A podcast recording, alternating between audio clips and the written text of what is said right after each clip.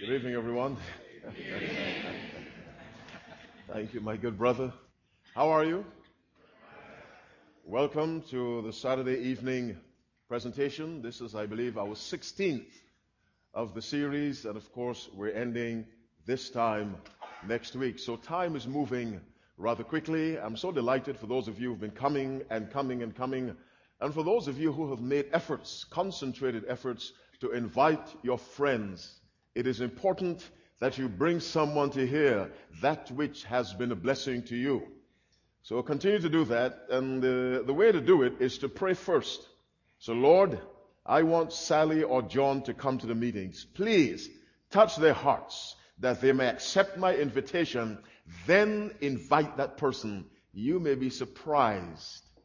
You may be just surprised. All those of you with us for the first time, may I see your hands? First time. Ah, bless you. Bless you. From my heart, God bless you. All right. God bless you. Thank you so much. I am sure that God will bless you for your presence here tonight. Let us bow our heads and pray.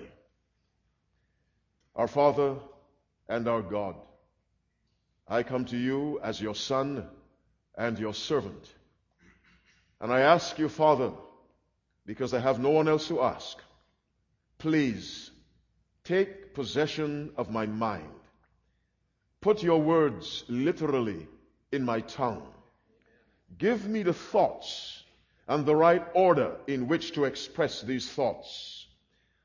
Open wide the minds of your sons and daughters who have come, that truth may be an unbroken chain from your throne to our hearts. I offer this prayer from my heart. In Jesus' name, amen. Our subject for this evening, a king in the gutter is still a king. You've heard it said, a pig in a palace is still a pig. And that's true. Our subject is, a king in the gutter is still a king. Who is your favorite Bible character? Just shout it out. Who? Joseph. Who else? Daniel. This side. Joshua. Middle side. Middle aisle. Jesus. All right. Come on, say amen for Jesus. We love Joshua, Daniel, Joseph, but we rarely worship Jesus. Anyone in the balcony? Who's your favorite Bible character? Who? Noah, Esther, Job, the little captive maid. It's good to have Bible heroes whom we admire. It is good. We admire too many secular heroes. It's good to admire heroes whose lives exert a transforming influence upon us. But there is a danger of treating the Bible characters as pieces of art hanging on the walls of a museum. In other words, we go through the Bible and we see Daniel hanging on one page and we say, oh my, what a faithful man. He was willing to face lions rather than compromise his faith. Nice man, nice man. We walk away, we turn, we see Jonah. We say, oh my, I wonder what it was like to be in the belly of a whale. Why did he have to go through all of that? He could have obeyed God in the first place. Then we see John the Baptist. Ah, we admire him, but I wouldn't dress like him or eat as he did. And we look at these characters, we look at Paul, what a mighty preacher, raising up all those churches, all the afflictions he endured, and we stroll through the museum of the Bible. We admire these characters. Noah, preaching for 120 years, and the only people responding and left alive were his family members. And then we close the book, we exit the museum, and we leave. Tonight, I want you to understand that this is not a museum with works of art to be admired. This is filled with examples to be copied.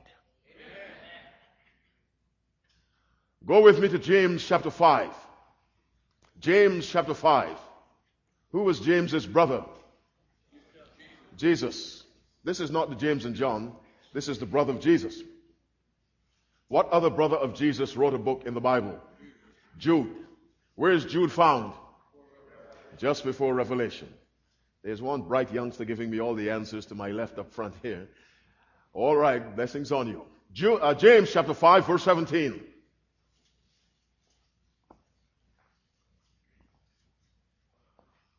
And I told you sometime last week, some Bible scholars refer to James as the Proverbs of the New Testament. The Bible says, this is James writing, Elijah was a man subject to like passions as we are. What does that mean?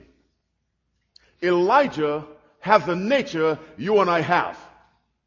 Elijah has the natural weaknesses of the flesh that you and I possess as we sit right now. Elijah was susceptible to temptations. He had his weaknesses. He needed to depend upon God. James says Elijah was a man subject to like passions as we are. And he prayed earnestly that it might not rain. James is saying, here's a man with a fleshly nature, a carnal nature, born in sin. And this man prays earnestly. He doesn't just pray, he prays earnestly. Let me digress as I normally do. We must learn to pray earnestly. Too many of our prayers are like we're in a chat room with God. And we abbreviate everything TTYL, which is talk to you later. And LOL, or whatever the abbreviations are. But that's not praying. We must learn to pray so earnestly, we lose all consciousness of where we are. When we open our eyes, we must be surprised. Is this where I knelt at the beginning? Earnestly. The Bible says this man with the fallen nature prayed earnestly that it might not rain, and it rained not on the earth by the space of 3 years and 6 months. And he prayed again, and the heaven gave rain, and the earth brought forth her fruit. What was James saying? James was simply saying this. What God did through Elijah was not exclusive to Elijah. The power of God does not discriminate. It is exercised, it is showered, it is poured out upon those who come to God in faith and who pray earnestly. When was the last time you prayed and cried? When was the last time you confessed the sin you committed and you just cried? God is tired of these casual prayers. He wants earnest prayers, as though our very lives depend upon His answer. I was in Bangladesh in February at one of our schools, and this lady came onto the campus to the principal. She wanted her child admitted because we run a very nice school in that part of the country. And the community knows the school is well recognized, so they try to get their children in. And I was sitting at the home of the principal having a nice breakfast, and the woman came. The culture is such that you don't have to make an appointment, you just come. So she showed up. I was shocked. I said to the principal, people just walk into your house like that? He said, yes. Walked into his house and started asking him, please admit my child. And he was trying to explain it's not. And she got down on her knees. And I'm sitting right there at the breakfast table. And she's pleading and she's crying. And she takes the part that goes over here. She wipes her eyes and she holds his feet. And he's trying to explain to her that what I'm saying is she was in earnest. We must learn to grab the feet of God and pray. And like Jacob, do not let go until God blesses you. And so James says, look, this man Elijah had a nature just like you and I possess. This is what God did for him. Shut up the heavens that it did not rain. Reopen the heavens that it rained. James is saying, look, you pray. And God may do for you or exercise the same power he exercised on behalf of Elijah. I want you to turn to Genesis and look at a life. A king in the gutter is still a king. Genesis 39, we shall look at the life of a young man. And there are young men all over this place and young women. When I talk about young men, I want the older men to listen and the older women to listen. A young man. You know, some young people think religion is for old people. No, because heaven is not just for old people, nor is hell just for young people. Are you with me? Heaven is for everyone who wants to go there. Hell is for everyone who wants to go there. By the way, let me digress again, then I'll come back to Genesis 39. Do you know when God made hell, he did not have you in mind? I might have said that before. The Bible says in Matthew 25:41, hell was prepared for the devil and his angels. And then that was it. Period. How come so many of us will go there? You know, God is good. Can you say amen? Amen. When he came up with hell as punishment for sin, he prepared it for the devil and his angels. Not you. Not me. It will be sad when God looks at so many human beings in hell with the devil and his angels. What that will mean, as I close my digression, if you and I, well, let's not say that, those who end up in hell, since they will receive essentially the same punishment, it will mean that in their lives they were no different from devils. Because you're receiving the punishment originally intended for devils. Did you understand what I just said? Genesis 39, reading from verse 1. Let's look at the life of a young man. His name is what? Joseph. Fine young man. His family had 13 children, 12 boys, 1 girl. The girl was Dinah. Joseph was number 12 in the list. The last boy was whom? Benjamin. Genesis 39, reading from verse 1, the Bible says, and Joseph was brought down to Egypt. And Potiphar, an officer of Pharaoh, captain of the guard, an Egyptian, bought him of the hands of the Ishmaelites, which had brought him down thither. Verse 2. And the Lord was with Joseph. And he was a prosperous man, and he was in the house of his master, the Egyptian. And his master saw that the Lord was with him, and that the Lord made all that he did to prosper in his hand. And Joseph found grace in his sight, and he served him, and he made him overseer over his house. And all that he had, he put into his hand. Verse 5. And it came to pass from the time that he made him overseer in his house and over all that he had, that the Lord blessed the Egyptian's house for Joseph's sake. And the blessing of the Lord was upon all that he had in the house and in the field. And he left all that he had to Joseph's hand, and he knew not aught he had, save the bread which he did eat. And Joseph was a goodly person and well favored. Let's review that. Joseph enters Egypt as a what? A slave. Now, if anyone has an excuse to lie down and die, it was Joseph. Human beings love excuses. I am having a miserable life because my brothers treated me badly. I am not succeeded in life because there was racial discrimination on the job. And I can't get this done because my cousin hit me over the head with a baseball bat. All kinds of reasons we have. But when a man or a woman walks with God, all reasons must evaporate. Because if God has a position for you, no one can keep you out of it. And if God does not want you in a position, no power can put you there. And so Joseph was brought down to Egypt. Notice who bought him. Potiphar, very high-ranking, influential member of the army, an officer of Pharaoh, captain of the guard, Pharaoh's personal guard, bought him of the hands of the Ishmaelites, which had brought him down thither. First line of verse 2 gives us the clue to Joseph's success. What does it say? And the Lord was with Joseph. Question number one, don't answer me. Is the Lord with us?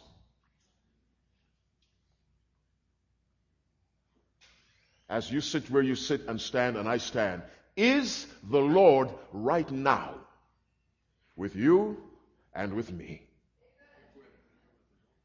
We must be able to say yes. Because there are no natures in vacuum. If the Lord is not with you, someone else is with you. That's the way it works. And the Lord was with Joseph, and he, that slave, was a prosperous man. Why was he prosperous? The Lord was with him. Notice what God did for Joseph. And the Lord made what? All that he did. He was in the house of his master, the Egyptian, verse 3. His master saw that the Lord was with him and that the Lord made all that he did. Not some.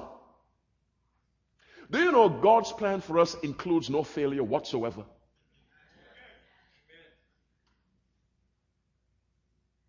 How many of you have ever failed an exam? Can I see your hands?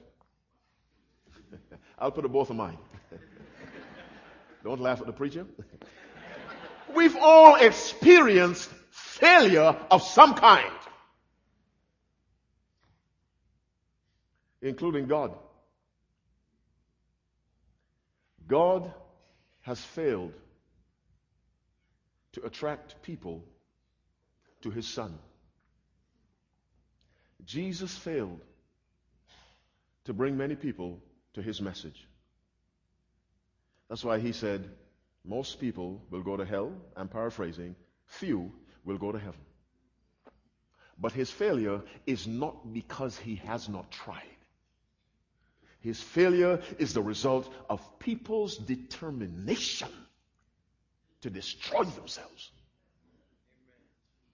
Verse 3 of Genesis 39 says, and his master saw that the Lord was with him and that the Lord made all that he did to prosper in his hands. Let's go back to the beginning of verse 3. Notice, very significant statement. And his master saw. Who was his master? Potiphar. What was Potiphar? An Egyptian. The Egyptians were not worshippers of Joseph's God. They were worshippers of the crocodile, the hyena, the hippopotamus, the hawk, the dog, the cat, the cobra. This pagan, this heathen man looked at the life of one of his many slaves. And he was impressed. There is a God with that young man, and it's none of my gods. Because my gods have never done that for me. There is another God with that young man. And his master saw. Listen to me. It is fine when church members say, oh, what a nice man you are. When church members say, what a fine lady you are. When an unbeliever, are you with me, sees Christ in you and acknowledges it, then you know God is using your life to impact other people. The unbeliever must see Christ in you. Even though the unbeliever may not know who Christ is. But when Christ lives in his people, the influence is so powerful that people must confess. There is something in you. Whether they call it Christ, they must recognize there is something in you I do not see in other people. His master saw that the Lord was in him. Your colleagues on the job who don't go to church, what do they see in you? People wherever I go to preach, what do they see in me? Your husband, what does he see in you? Your wife, what does she see in you? What do your professors see in your study habits? What does your employer see in your work habits? Your friends. What do they see in us? His master, I say, according to Scripture, saw that the Lord was with him, and that the Lord made all that he did to prosper in his hand. Now, when the master saw that, verse 4, the Bible says, and Joseph found grace in his sight. You know where that grace came from? You tell me. God. What that passage simply means is that God touched the heart of Pharaoh for Joseph's sake. When the Egyptians finally released the Israelites from slavery, because God forced them after 10 plagues, the Egyptians gave money to the Israelites. You have ever read that? Yeah. Give them money and precious metals and possessions. Now, no slave master gives riches to escaping slaves. How did that happen? God touched the hearts of the Egyptians and told them, give money to the Israelites. When God does that, you have no choice. The Egyptians said, okay, just give them money.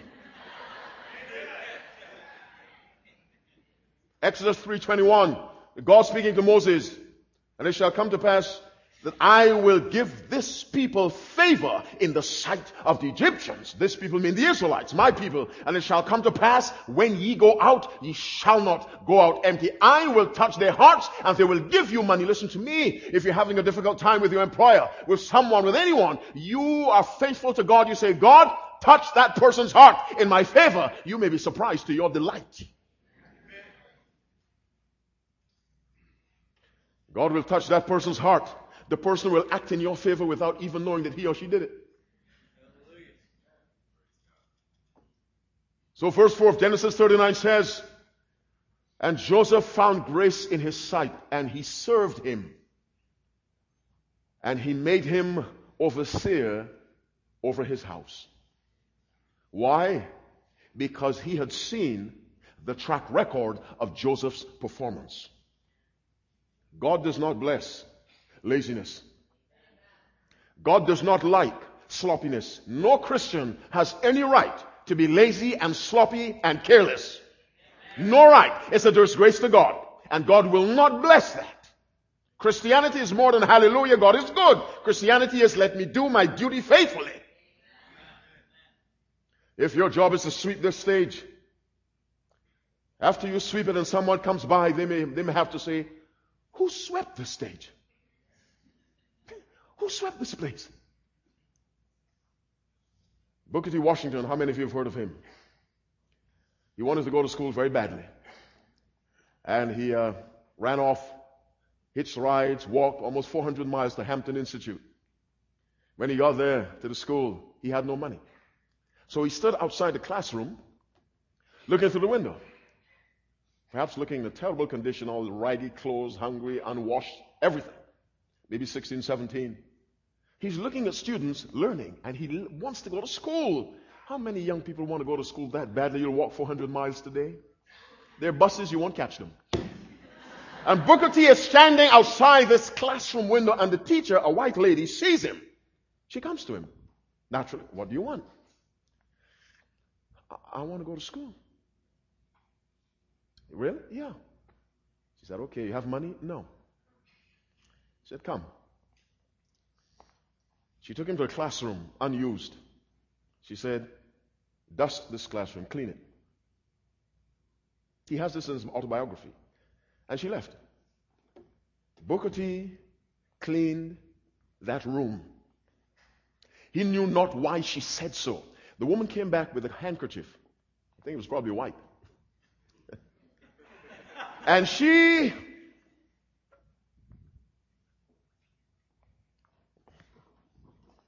couldn't find dust. And she admitted him to school. That's how you work. That's the kind of work that impresses people who just, suddenly they don't see your color, your height, your ethnic origin, your geographic location, your religious bent. They see a quality that they want. And Joseph found grace in his sight, and he served him, and he made him overseer in his house.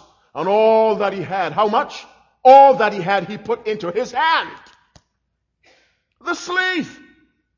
Not even an Egyptian slave, a Hebrew slave. And the Egyptians did not like the Hebrews.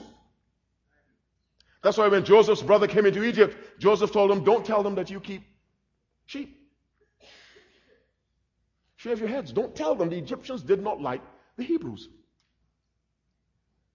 And this Hebrew slave now is in charge of the household of the captain of Pharaoh's personal bodyguard. Why? Because the Lord was with him. He was faithful. Now we know the story.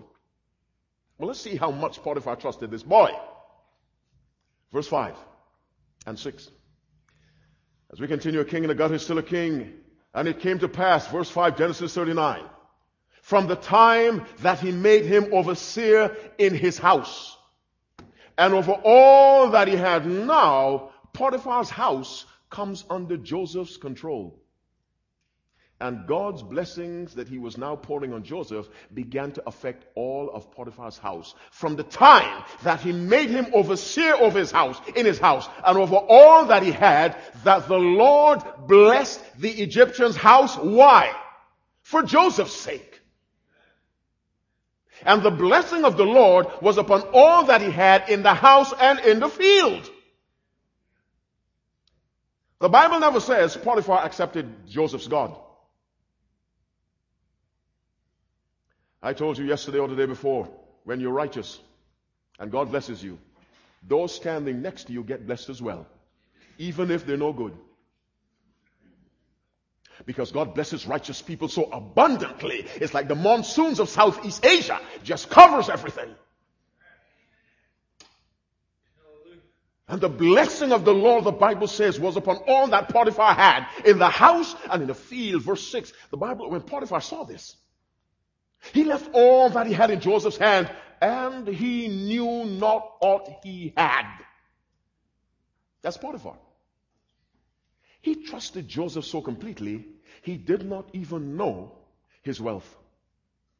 The Bible says, and knew not aught he had, save the bread which he did eat. Potiphar only knew what he had when he was served breakfast, lunch, and dinner. Everything else, the person who knew was Joseph. So if you went to Potiphar, Potiphar, what are you worth? I don't know. Who knows? Asked Joseph. You mean that Hebrew slave? Yes. Now, that's how you and I must be trusted. The most trustworthy person on the job must be you. The most trustworthy student in the classroom must be you.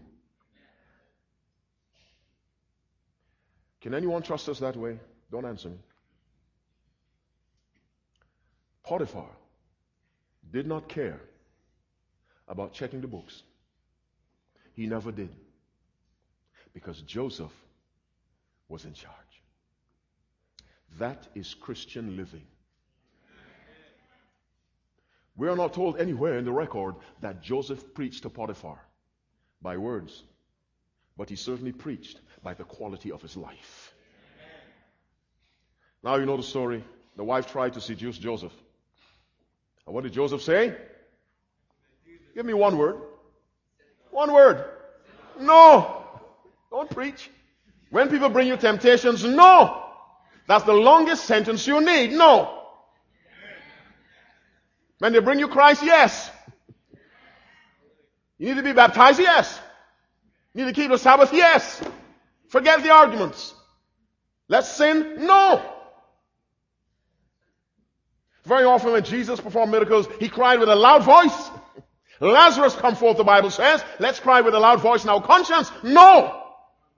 Let all of heaven hear it ring and echo. No. He told that woman no. I mean, she didn't like that. But he said no and ran. You see, you got to... Some people say, no, but you can't do that. No, and take off. Come on, say amen. Amen. No, and run. When he did that, he insulted the man's wife. Now, the husband is upset. He believes the wife, as husband should. Generally. and vice versa, the wife should generally. Now the husband puts him in prison, innocently. Let me tell you something. As a genuine Christian, prepare yourselves, and I'll prepare myself, to suffer innocently. Jesus felt it. We must feel it. Because how we respond is a revelation of the degree to which Jesus has been formed in us.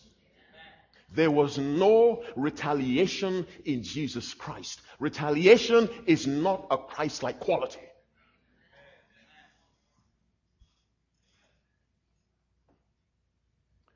You know, the times when I want a loud amen, I don't get them. Is there someone here who's trying to say by your silence, you believe retaliation is a godly quality? It is not. Vengeance belongs to God. Because He alone can read a heart. You and I can't. Verse 20, Genesis 39. As we continue, a king in a palace, in a brother is still a king. The Bible says, and Joseph's master took him and put him into the prison, a place where the king's prisoners were bound, and he was there in the prison. Verse 21. Sounds just at the beginning of verse 2. How does verse 2 begin?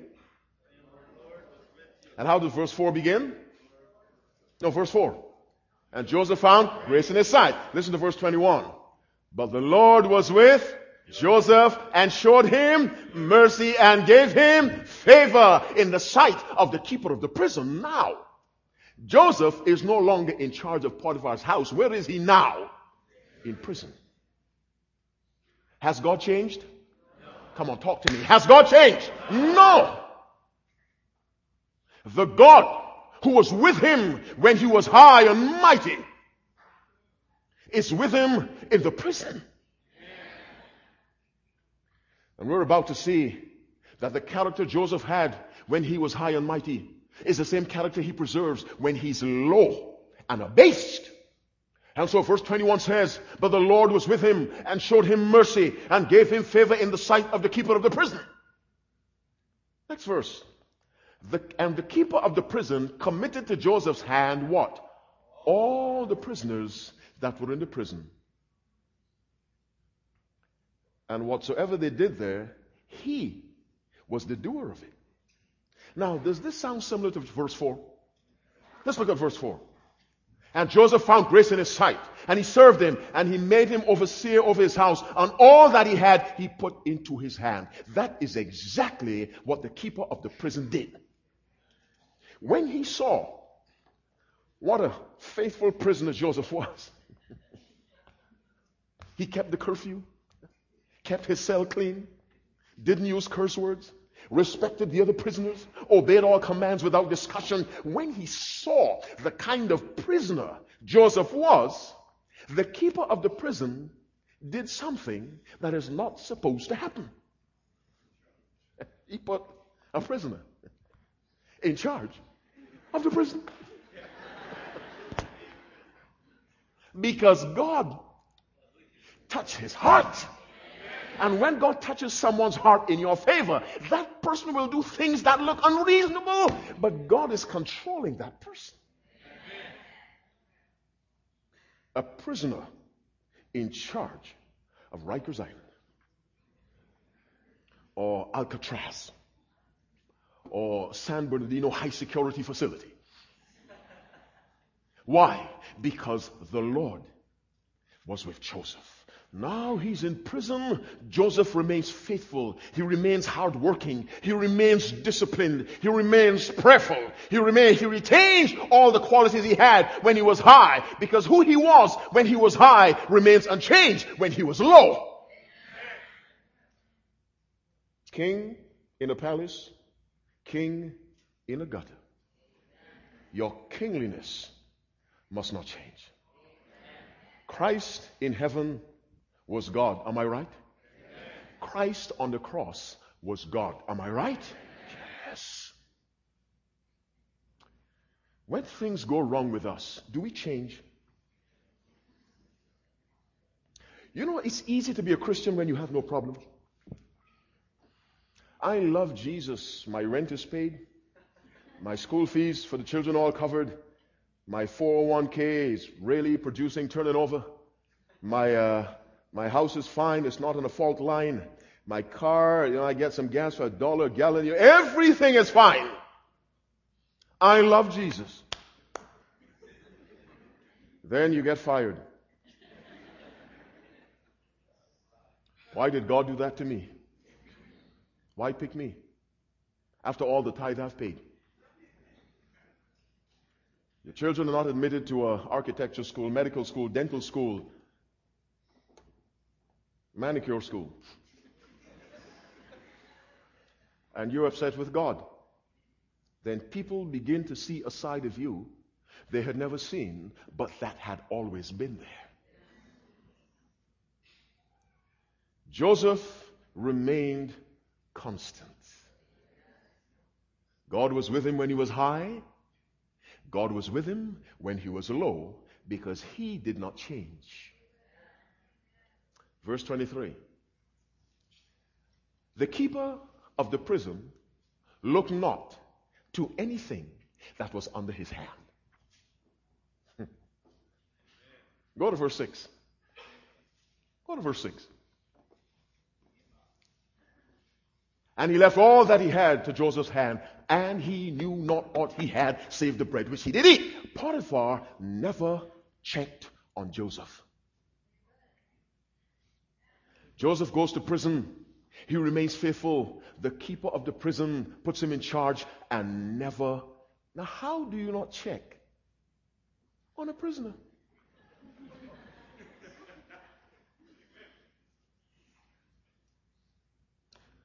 Character exerts power. This is a young man. Who said young people don't know how to live right? You see, we don't expect them to live right, and so they don't. God expects young people to be upright and faithful as Joseph was, as Jesus was when he was 17.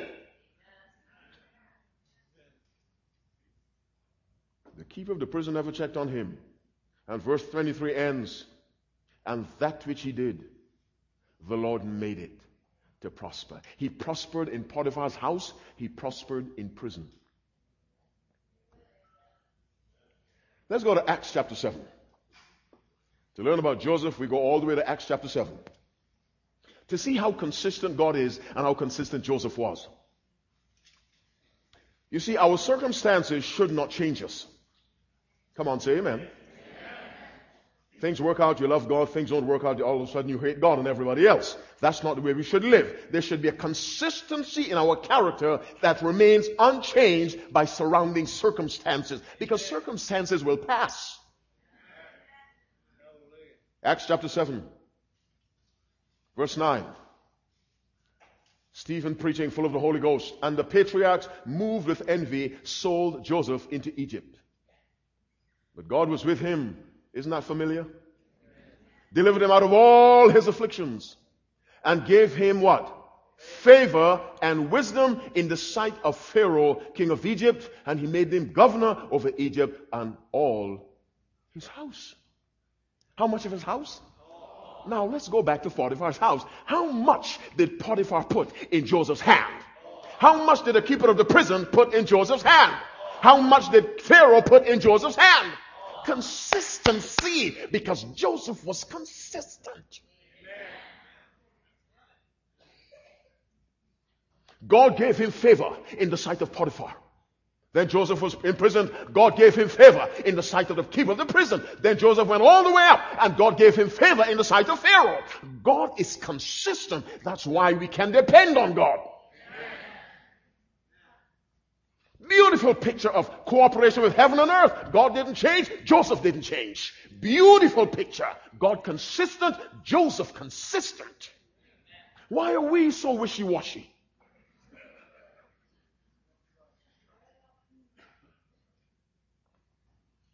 We must be consistent in our standards. Not only when people are watching, but when we think the cameras are turned off. You know why hidden camera reports work so well? Because people are one thing in public and something else in private. No hidden camera could work on Jesus. Because who he was in public, he was in private. That is the point to which the power of God can bring a man or a woman. That the consistency of the upright life is public, private, high, and low. This is the life God desires for you and for me. If we will allow God to be with us as he was with whom? Joseph. The Lord was with him. My time is almost up, I think. Let's look at another man. See how God was with him. Let's go to Daniel chapter 6. I'm just throwing this in as a freebie, you see. Daniel 6. Reading from verse 1. Daniel 6, reading from verse 1.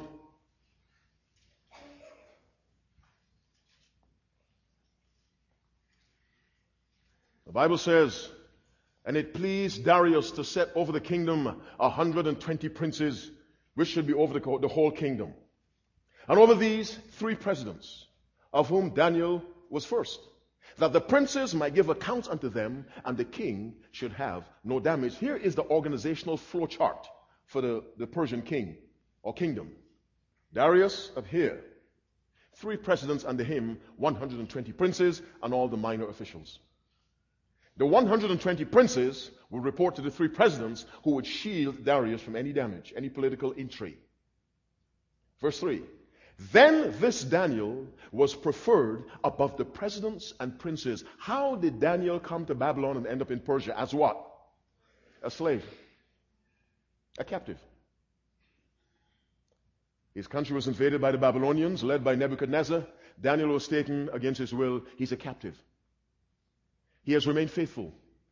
Now he is one of 3 presidents, high position, right under the Darius or Darius. The Bible says, "Then this Daniel was preferred above the presidents and princes." Why? You tell me why. It's in that verse 3. "Because an excellent spirit was in." Listen to me. Here's a secret. Don't tell anyone. People prefer a right attitude with moderate ability than great ability with a nasty attitude.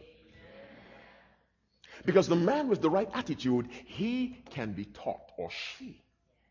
The Bible says, "Then this Daniel was preferred above the presidents and the princes because an excellent spirit was in him." Not because he was white, black, green, blue. "And the king sought to set him," or thought to set him, "over the whole realm." What did Potiphar do for Joseph? What did the keeper of the prison do for Joseph? What did Potiphar do for Joseph? Now Darius wants to do the same thing for Daniel. Listen to verse 4. "Then the presidents and princes sought to find occasion against Daniel concerning the kingdom." What's going on? Give me one word. Jealousy. Give me another word. Smaller. Envy. Now, these are high officials. The Bible says, "Then the presidents and princes sought." They looked, they searched, they had access to all the classified files. Using their own system of downloading that worked back then. They sought to find occasion against Daniel concerning the kingdom, meaning his work, his professional life. But they could find what? "None occasion, nor fault, for as much as he was faithful." Now you must think, please, use your prodigious intellects and think.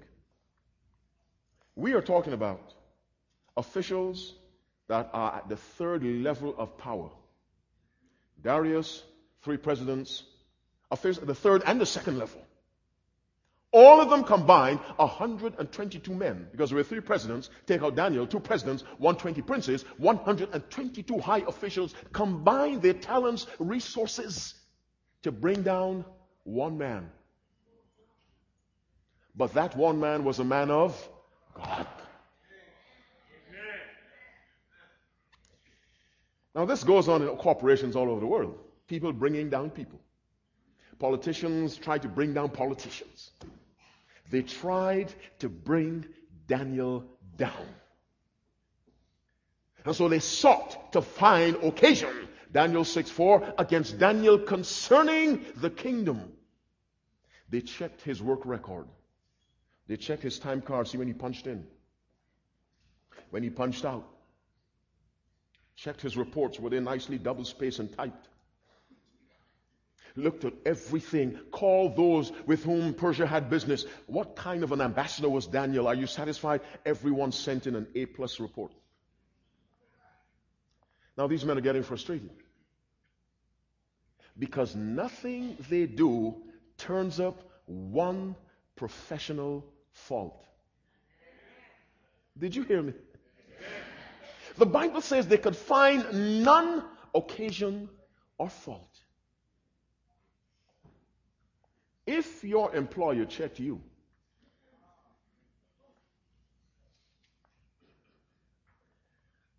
what would that person find?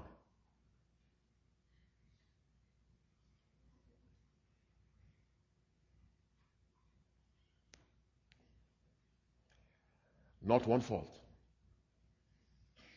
In his profession. Now, but they could find none occasion or fault, for as much as he was faithful. What does faithful mean? If Daniel had to be there at 8, he was there at 8. If he had an assignment, it was turned in on time. It was done at a level far higher than that required. He would come early and leave late. He was willing to work on Sunday. Come on. Can you say amen? Amen? The Bible says Sunday's a work day. He was willing to work extra on Sunday for no pay. No need for time and a half. I'll just come, says Daniel. I have the welfare of the kingdom is in my heart. They couldn't find nothing now. Listen, as verse 4 continues, neither was there any error or fault. Finish it. Found in him. Do you understand what the Bible is saying? Professionally and personally. 122 figures in government in a nation searched a man's life professionally and personally and came up with nothing. Amen.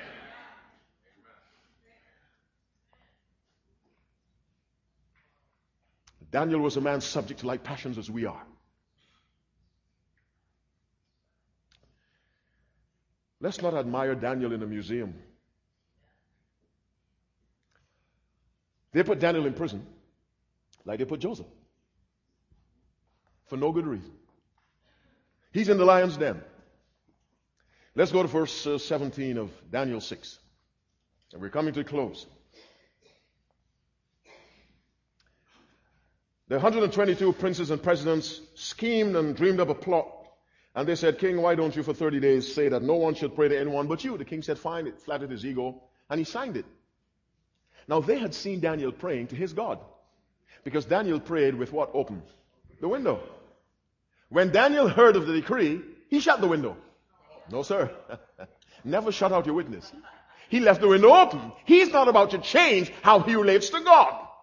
No decrees from pagans will determine his behavior.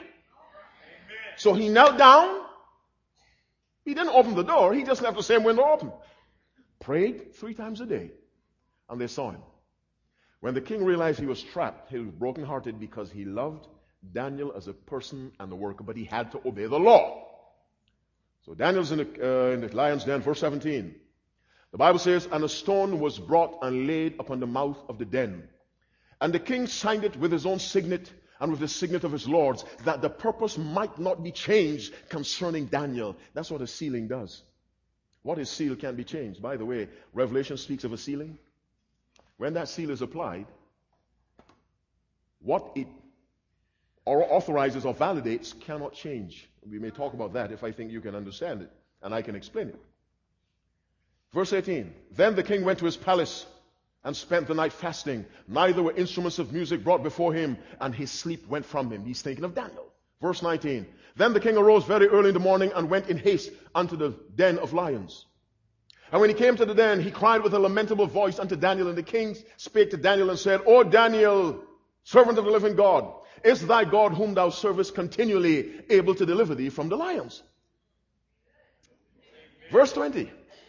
Then said Daniel unto the king, O king, live forever. Let me digress again. O king, live how long? Forever. Was Daniel serious? What did he mean by forever? As long as you live. So when the Bible says the wicked shall burn forever, it simply means as long as they burn. Are you with me?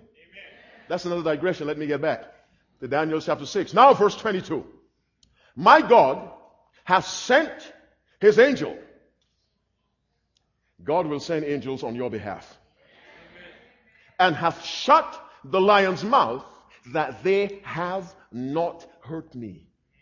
Continue in that verse 22. For as much as innocency was found, before him innocency was found in me. And also before thee, O king, have I done no hurt. Do you understand what Daniel is saying? Daniel says, I am innocent before God and before the earth.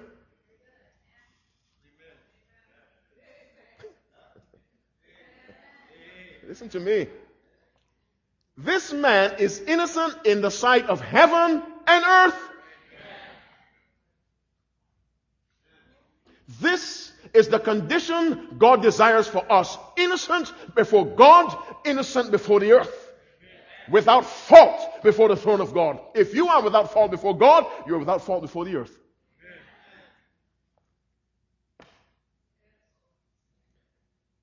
They tried in verse 4, couldn't find fault with his profession or his life.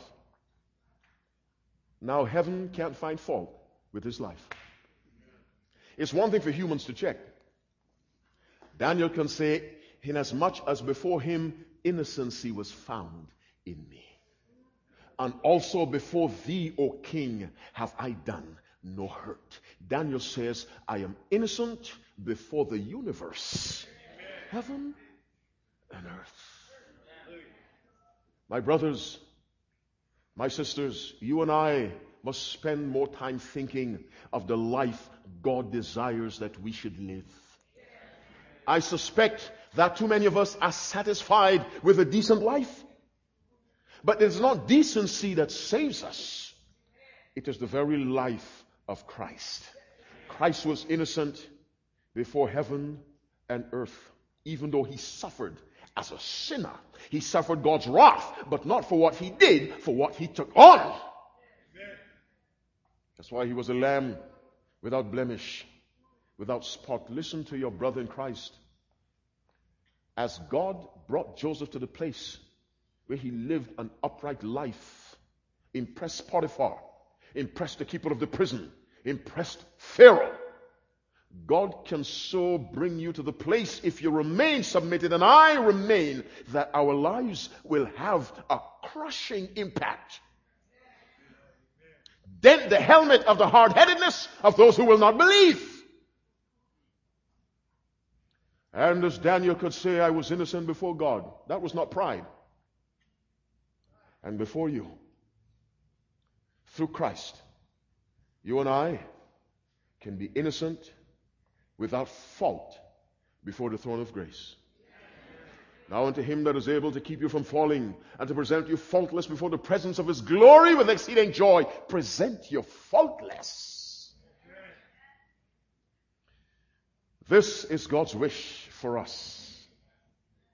And the power to live that life is available at no charge other than the giving up of our sins. And so God says to you and to me this evening, my son, my daughter, whether you're high or low or in between, be consistent in your life. The theme of our lives must be the theme for Joseph. The Lord was with Joseph. Genesis 39 verse 2.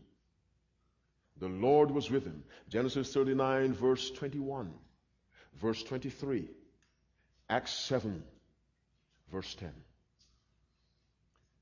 Let us be a child of God regardless of circumstances. A king or a prince, which is what every son of God is, a princess, which is what every daughter of Christ is, must be a prince and a princess, even if conditions take us to the economic gutter, never the moral gutter. The economic gutter, fine. The gutter of illness, fine. Never the moral gutter. We don't belong there. Morally, we must always be among the stars. How many of you will say, Lord, if Elijah was a man subject to like passions, you move mightily in his life. Joseph was subject to like passions. You moved mightily in his life. Daniel was subject to like passions. You moved mightily in his life. Please, God, as I recommit my life to you, move in my life and keep me faithful and constant and consistent. If you will say that, let me see that hand. How many of you are serious? Stand up. Let me bless you for the speed with which you stood. Let me pray. That God will keep us faithful, consistent. Every head bowed, every eye closed, please. Righteous Father, we thank you for the lives of Joseph and Daniel, but above all, the life of Jesus Christ. Lord, in the name of Jesus, we ask you, forgive our sins. Forgive us for our inconsistency, our up and down quality of Christian living. Father, from this day forward, we want to be consistent. We want the theme and the refrain of our lives to be, the Lord is with me. Please help us to so live that before heaven and earth, we may be presented to you faultless. Fill us with your Spirit. Grant us grace and give us a mind that loves right and hates wrong, loves righteousness, despises sin.